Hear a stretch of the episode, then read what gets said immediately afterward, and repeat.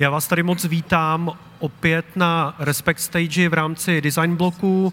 Dneska se tady budeme bavit o typografii a ještě specificky se budeme bavit o diakritice. Tahle ta debata má název Má to háček. My zjistíme, že těch háčků bude ještě asi víc v průběhu té hodiny, co si tu budeme povídat. A mou milou povinností a radostí je tady přivítat Radka Siduna, což je typograf, grafický designér, vysokoškolský pedagog, člen studia Briefcase Type Foundry a samozřejmě taky autor této knihy Manual of Diacritics, o který se taky dneska zmíníme.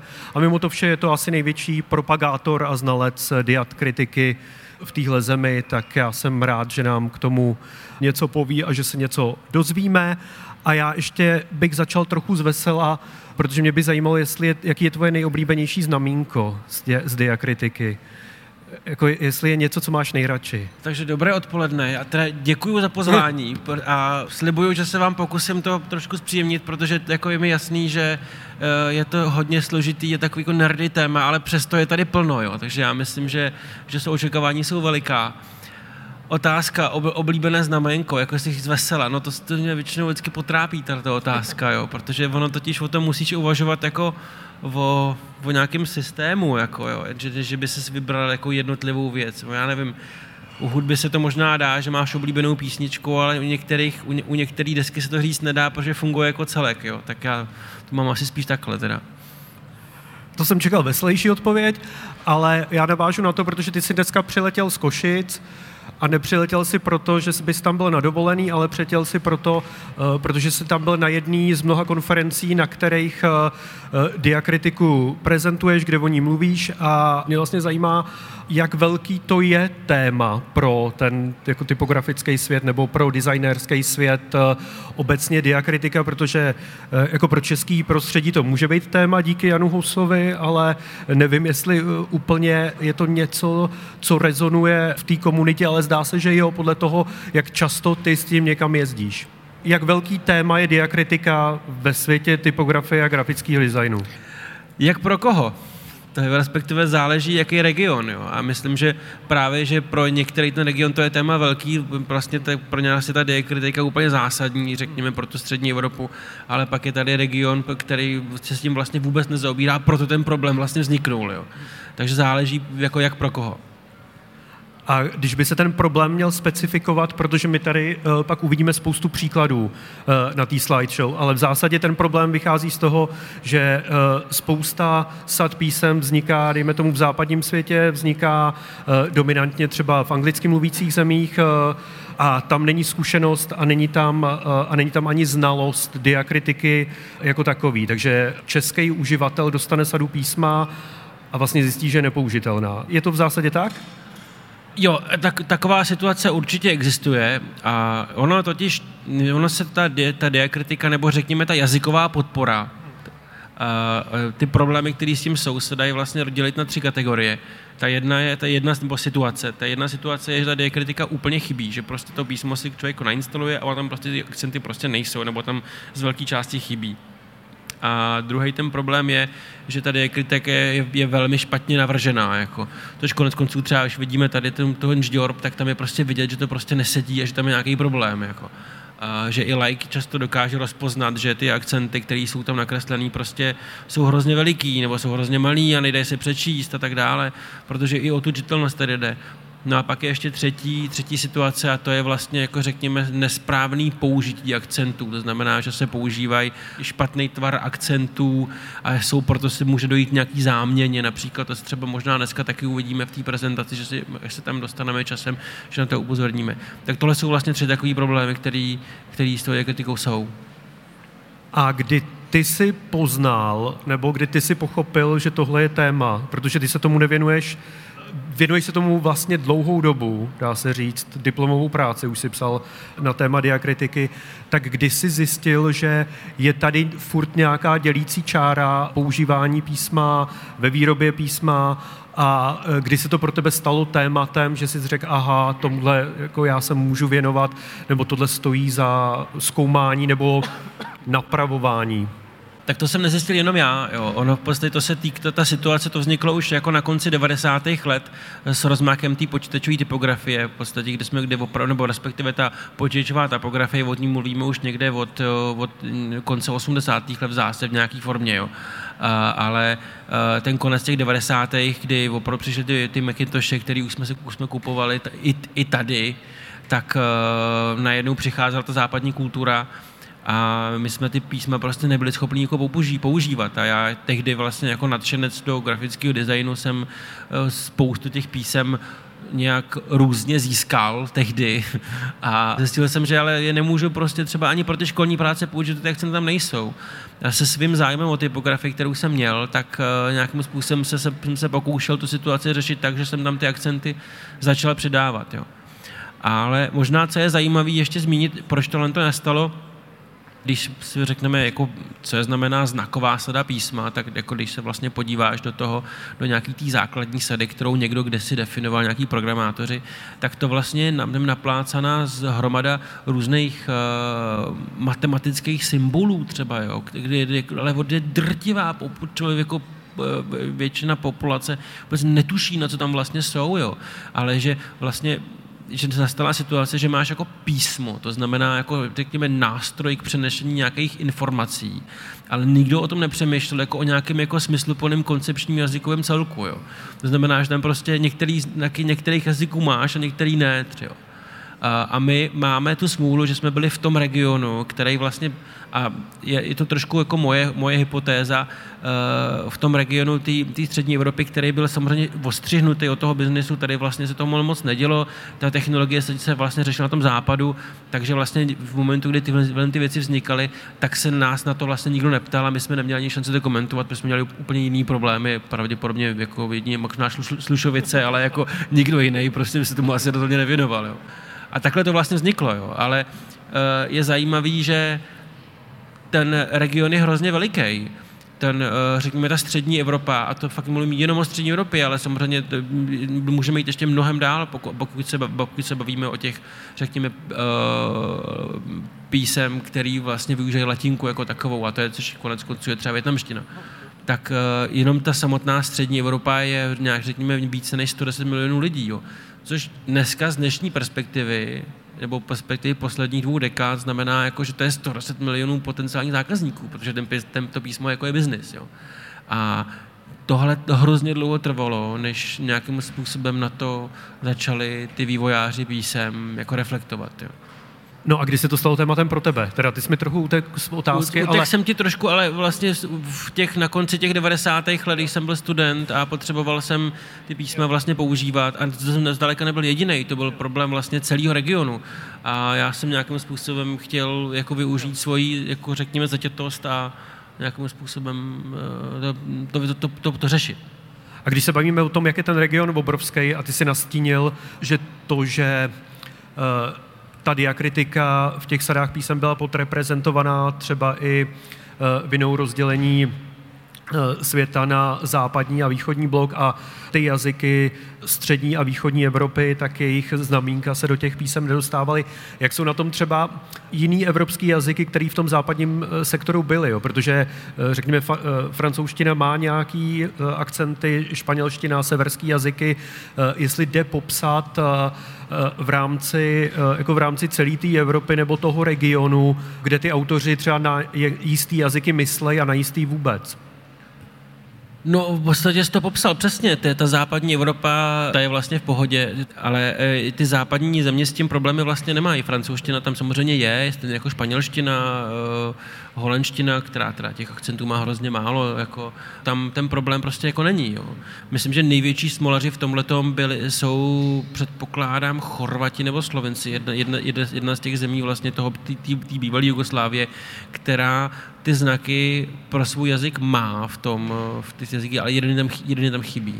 Jeden jediný tam chybí a tím pádem prostě jsou ze hry. Když s tím jezdíš takhle po tom světě, máš svý ekvivalenty v těchto těch zemích, jako je nějaký slovinský Sidun a, nebo polský, nebo jestli, jestli v rámci toho regionu ta potřeba tu situaci třeba narovnat má nějakou vlnu obrody v rámci té typografie, nebo jestli seš tam sám za ten region? No, ono totiž těch zdrojů, jak zpracovávat diakritiku, je relativně málo. Jo. Uh, jsou nějaký, jsou nějaký textové informace, jako jsou, ale z toho se to vlastně moc nedozvíš, jo, protože ty potřebuješ, jako my, my pracujeme vizuální formou, jsme grafici, designéři, my to potřebujeme vidět, jo. Uh, ale takže jako mohl jsi potom něco přečíst, ale to je jako hodně abstraktní. A pak jsou nějaký díl, dílčí práce, které se věnují jednotlivým jazykům jako takovým, ale uh, moc toho vlastně jako není, jo. Jako, i to konec konců je ten důvod, proč ten problém tak dlouho jako přetrvával, jo? Že se vlastně pořád mohli vymlouvat, že jako neví, jako kde se ty věci jako dozvědět. Jo? Ale určitě třeba kolega Filip Blažek, se kterým spolupracuju strašně dlouho a často na, na mnoha jiných, jiných typografických projektech, tak ten tuhle typografickou osvětu dělá už spoustu let vlastně. Jo? Já v zásadě navazuju na to, co on začal. A ty jsi sám spoustu písem lokalizoval vlastně, jestli, se da, jestli to dá takhle říct, že, že, si, že když si ty sady dostal a chyběly v nich ty akcenty, tak si tam dodával, dotvo, jako dotvořil, dotvořil si je. A já jako jenom úplný like, abych si představil, co to obnáší vlastně. Jako kolik je to práce, na co se musíš soustředit, jakým způsobem ladíš, jako se ladíš na ten styl toho písma, který chceš použít, jak vlastně těžká práce to je překopat a uspůsobit to písmo použití pro jazyk, pro který vlastně není, pro který vlastně není vytvořený, nebo je vytvořený s tím, že na ten jazyk nikdo nemyslel.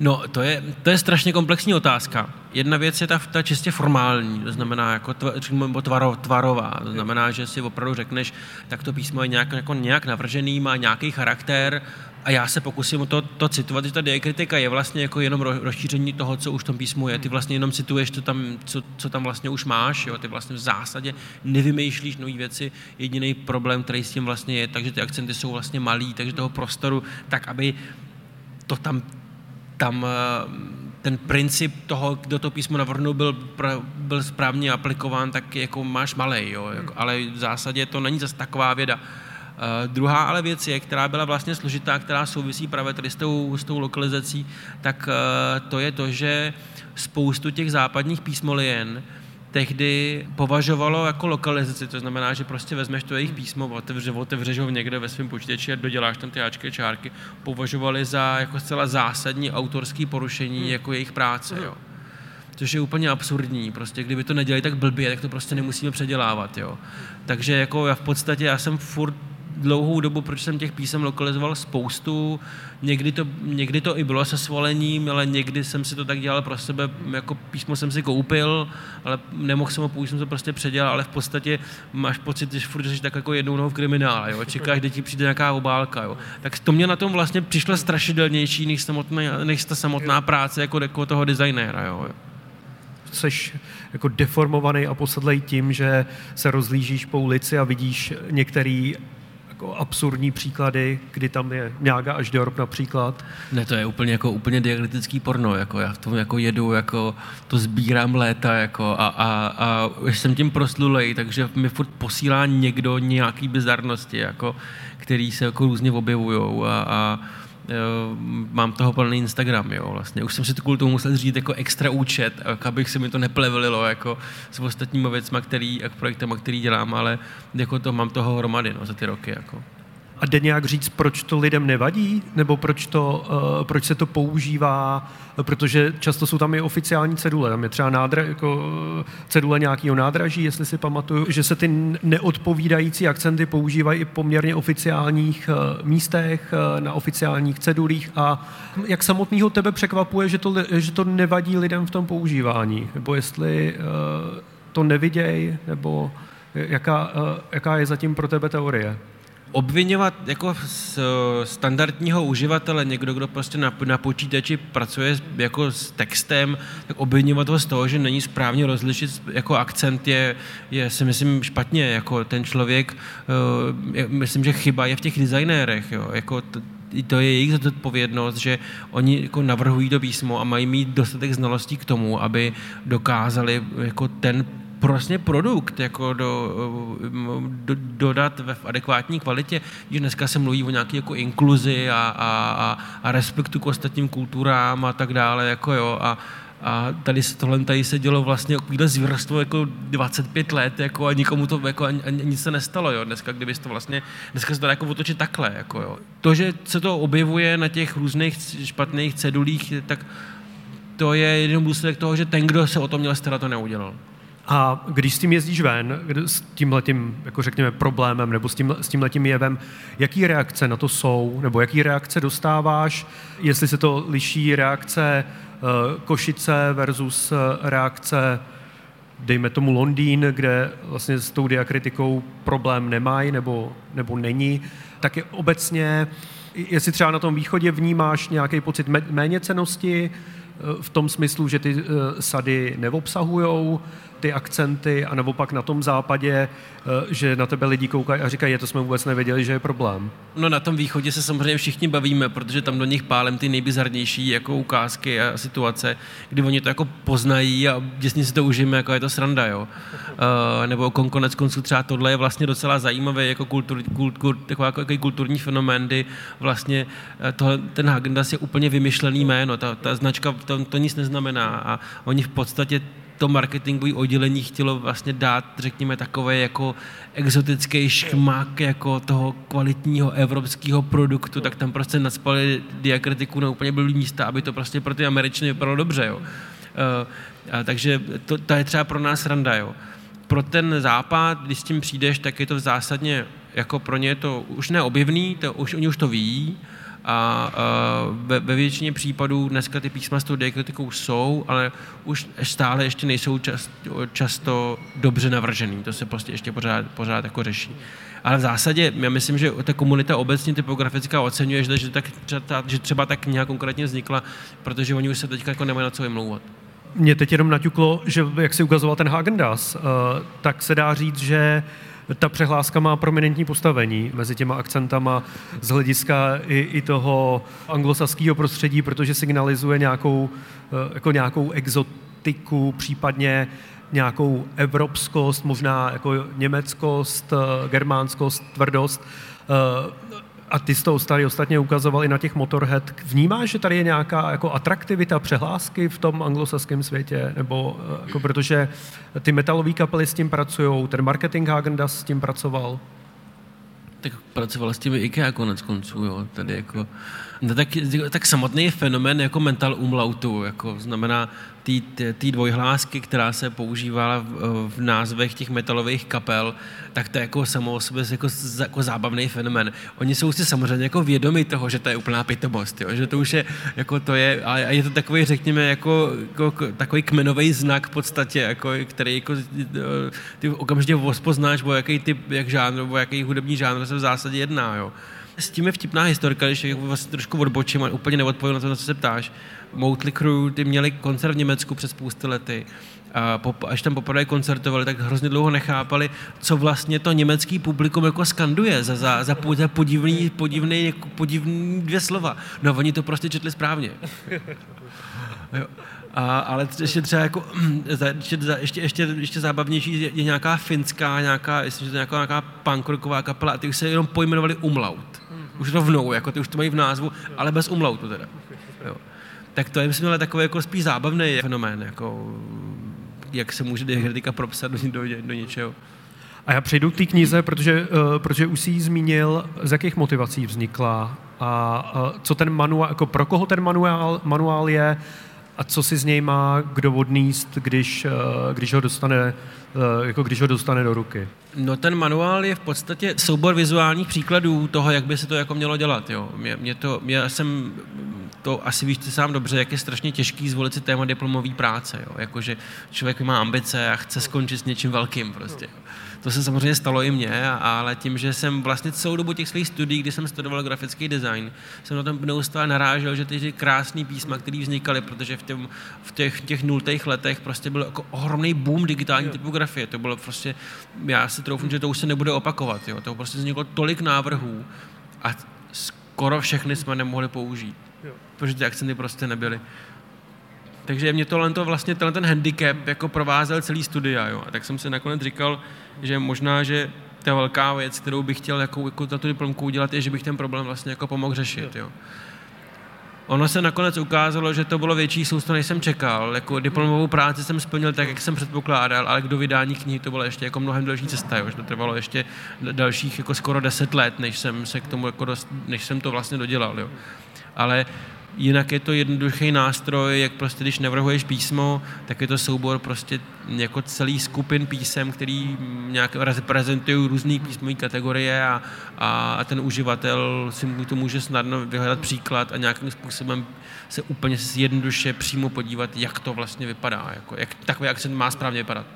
A jak ty jsi to doháněl? Protože tobě je, řekněme, že ti je vlastní čeština, ale tady je spousta diakritických akcentů, který jako jsou z jazyků, který třeba jako neznáš, nepoužíváš a jako jde říct, kolik akcentů je v rámci té latinky a máš je tam všechny, nebo jak vlastně vypadalo to, jako vypadá to studium těch akcentů, který nepocházejí z, tý, z toho československého základu, který můžeš znát? Ne, to, to já ti neumím říct, nějaký konkrétní finální číslo.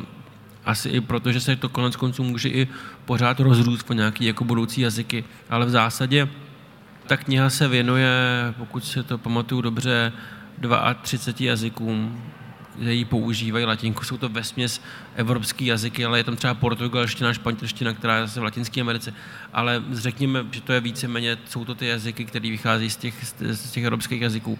Tak ty k tomu, aby si mohl vlastně všech tělen, všech tělen těch třicet dva jazyků napsat, tak ti na to v zásadě stačí jenom zhruba jedenáct nebo dvanáct diakritických znamínek. A pak jenom záleží, jak se kombinují s jinými znaky, ale v podstatě to je všechno, to je vlastně skládačka, jako, takže ono to není tak strašně složitý. Jako, jo. Jenom je potřeba to nějakým způsobem jako koncepčně uchopit, což o, to, o což já jsem se snažil. A jde proto mít nějaký cit, protože mě zaujalo, já jsem viděl rozhovor s tebou, který, který si dával do zahraničí, Adobe, jestli se nepletu, to byl kanál.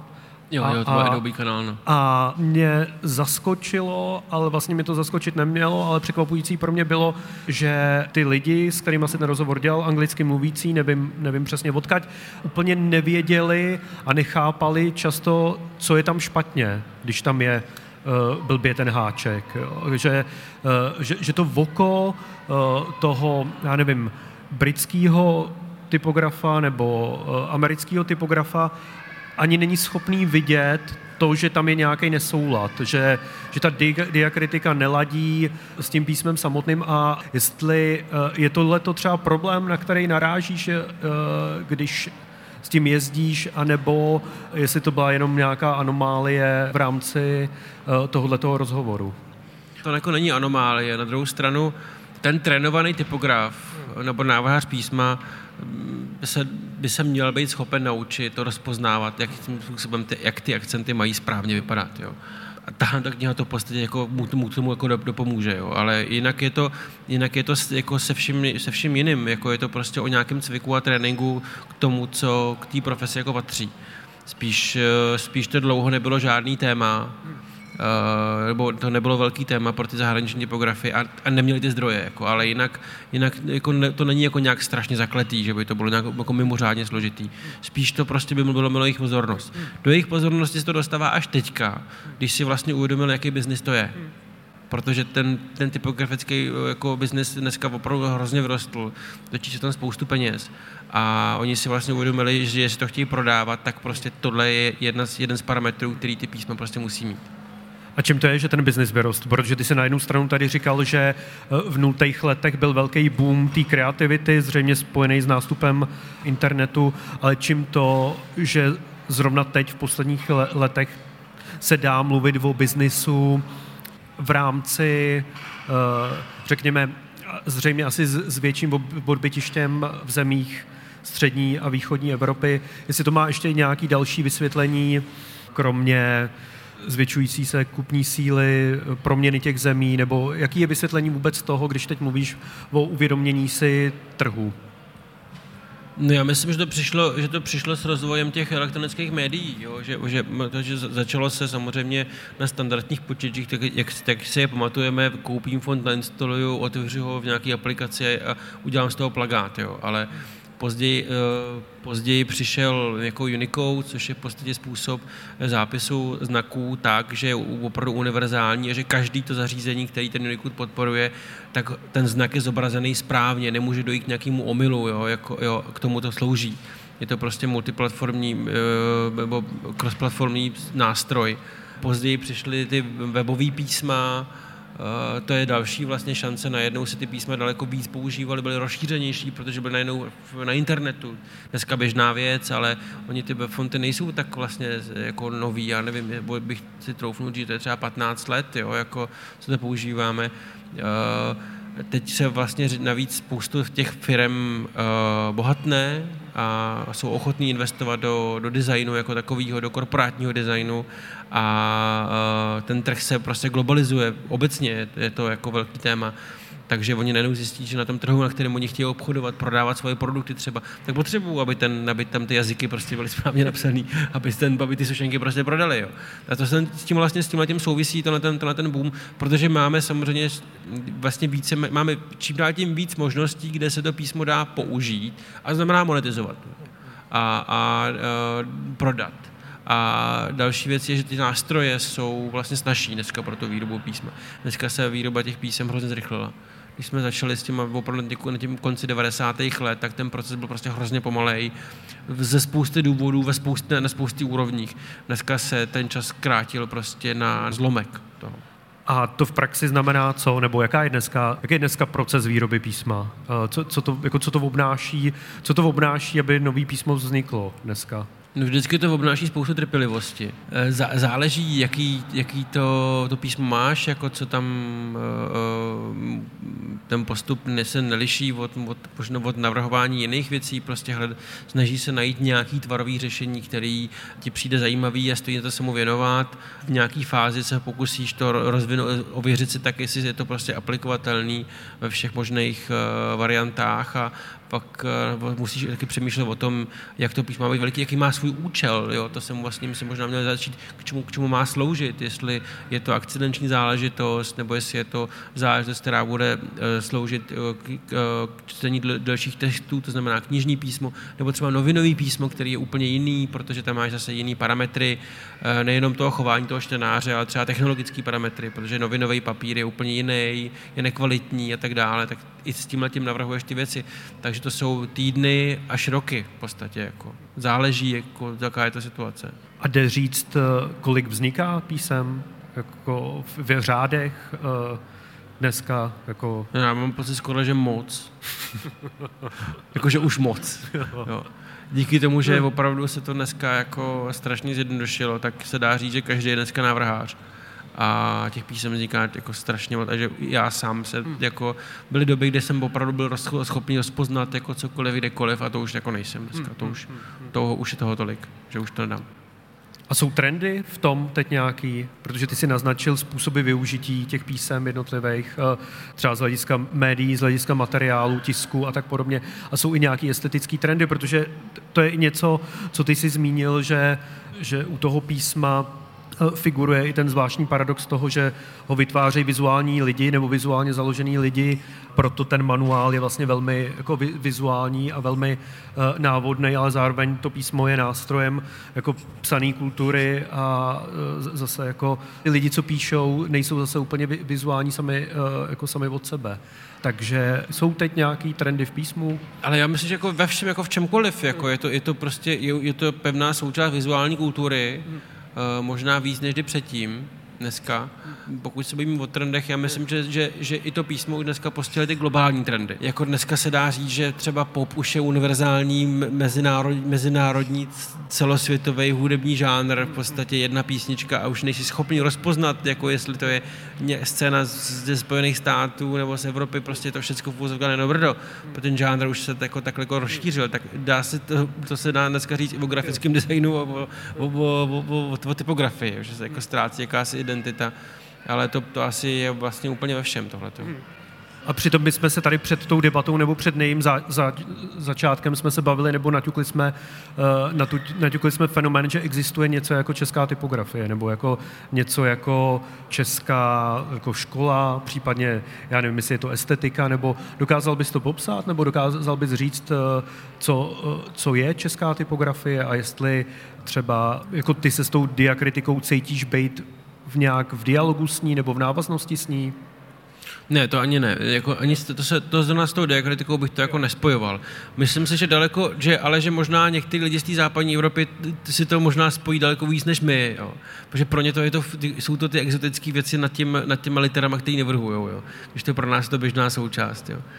Ale uh, ta česká stopa, jako, já myslím, že my si to málo uvědomujeme, jako tady, tady lokálně, jako, uh, jako my Češi, ale to český písmo má, má v zahraničí opravdu docela slušný zvuk. A čím to je? Má to určitý charakter, který uh, on se asi těžko popisuje, těžko se definuje, ale je, řekněme, že to je prostě skupina návrhů a návrhářů, který jsou natolik jako, jako unikátní ve své práci, že se dá říct, že, že, že je něco jako česká scéna a český písmo. Nebo aspoň do nedávna, do nedávna dalo. Když se dotknou i tvý jako pedagogické činnosti, jak moc se tam to téma promítá, ty diakritiky, jako v rámci výuky? No je to pevná součást, ale že bych, to, že bych na tom jako stavil celou existenci, to určitě ne, jako jo, to, ale jako je to, je to prostě stejná součást jako, jako čehokoliv jiný, jako kterýkoliv jiný profese, jako jo, prostě když chceš být architekt, tak musíš prostě znát statiku, no, jako, jo, tak když chceš být typograf, tak bys prostě měl, nebo návrhář písma, tak bys měl prostě něco vědět o jazykové podpoře, jako, nejenom vlastně o diakritice, jo, ona možná je přesnější prostě zna, a uvědomit si tu, tu, tu multijazykovost v podstatě. Ty jsi zmínil uh, i tu vietnamštinu jako jazyk, uh, který vychází z latinky, ale zajímal by mě, uh, jak třeba jako jestli máš ponětí o tom, jak podporovaný jsou třeba jiný asijský jazyky, nebo jak vlastně ta, ink, jako, jak vlastně ta inkluze v rámci toho písma funguje dneska na té globální úrovni. Obecně, kdo vlastně je ve hře a dostane se do té sady a může být zastoupený, je v tom písmu obsažený a nemusí řešit problémy a kdo vlastně, kdo vlastně ne. To je trochu komplikovaná otázka, jo, protože Uh... obecně je zajímavý, že, že ta, ta, ta, ta, ta asijská scéna se dlouho, dlouho zdála, že je taková ospalá, nebo že v podstatě má, jako podstatě, že má jí, daleko jí, pomalejší tempo, než, než ta evropská, nebo ta, řekněme, ty, ty písma, které stojí na, na latince. Ale teď se tam jako je, teď je docela hluko rušný pohyb, a je to proto, že si vlastně uvědomili, že to jako je, že tam je jakýsi potenciál. Oni dneska, oni to mají samozřejmě pořád hodně složitý, protože ty asijské jazyky jsou prostě strašně obsáhlý a ten proces je hrozně náročný a, a, a není náročný, proto těch znaků je hodně, ale je tam hodně jazyků a je tam hodně uh, lokálních odlišností, jo.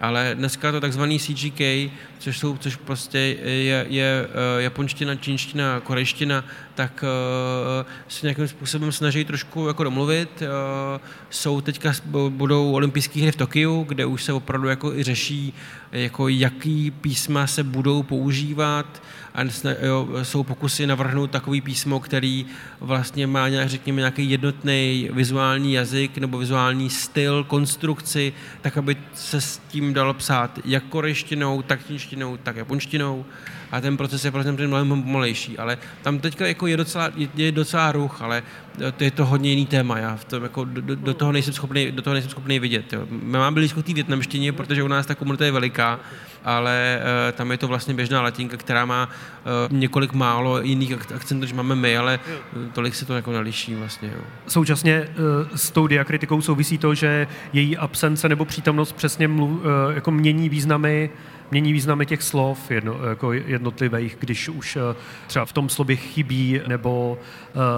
Ne, nebo... No to máš zrovna za sebou tady. Teďka, jo. Jako. No tak to je super. Tak jo, to, to zrovna teď jako zrovna vyšlo, protože to je fakt jako, když se ještě podíváš, já nevím, jestli jsi to viděl, tak prostě tohle, tahle věta prostě jako s diakritikou má, je, vypadá, jako, se zdá být docela neškodná, ale prostě když to diakritiku vyházíš, tak prostě získáš tohle, jo. Jo. Takže prostě opravdu, a, a tohle já teda ukazuju často na konferencích jo. a různých prezentacích, že, že to jako opravdu jako je důležitý, že to jako není ten akcent, jako, nevíš, zrada možná v tom názvu pro spoustu, pro spoustu těch cizinců, že to je ten akcent, jako, že to je jako navíc, ale že to v zásadě funguje bez toho. No ne vždycky, jako. Je tady ještě nějaký příklad, který by se chtěl zastavit, protože já vůbec nevidím, jako nevidím na ty, jako nevidím si za záda a zase bych byl nerad, abychom ochudili se o nějaký no, výživnej... No, když jsme tady u toho, tak to je třeba tohle, jo, což jo. je docela zajímavý. Když se navíc na koustu českou, hmm. to českou typografii, tak tohle je vlastně, tohle je písmo Jiřího Radouskýho, který navrhnul písmo pro pražský metro, mm-hmm. metron a je vlastně zajímavý, že tady jako v rámci jako jeho grafického stvárnění používá háček tuhle tu rovnou čárku, což vypadá jako prostomilé a všichni to přečteme a rozumíme tomu, ale vlastně je to chybný, protože tam má být háček a ne čárka, protože ten háček to je, to, tohle to je vlastně makaron, který se použil v úplně jiných jazycích, jo. Takže to vlastně, je to vlastně špatně, jo. jo. Samozřejmě, v té době to vzniklo, tak uh, o tom takhle nikdo neuvažoval a, a, ne, ne, a ne, ani se nepředpokládá v té situaci vlastně ani dneska, že by tomu někoho nikdo nerozuměl, jo, protože uh, ta situace vlastně ti, ti, po, ti pomůže k tomu, aby si pochopil, o co se jedná. Hmm. Ale kdybychom to rozebrali opravdu čistě striktně významově, jak to bylo, tak je to bylo, tak je to vlastně chyba. Ještě nějaký příklad uh, tady máme, který by byl hodný. Asi se k němu dostane možná časem, jo, uvidíme. Jo, jo.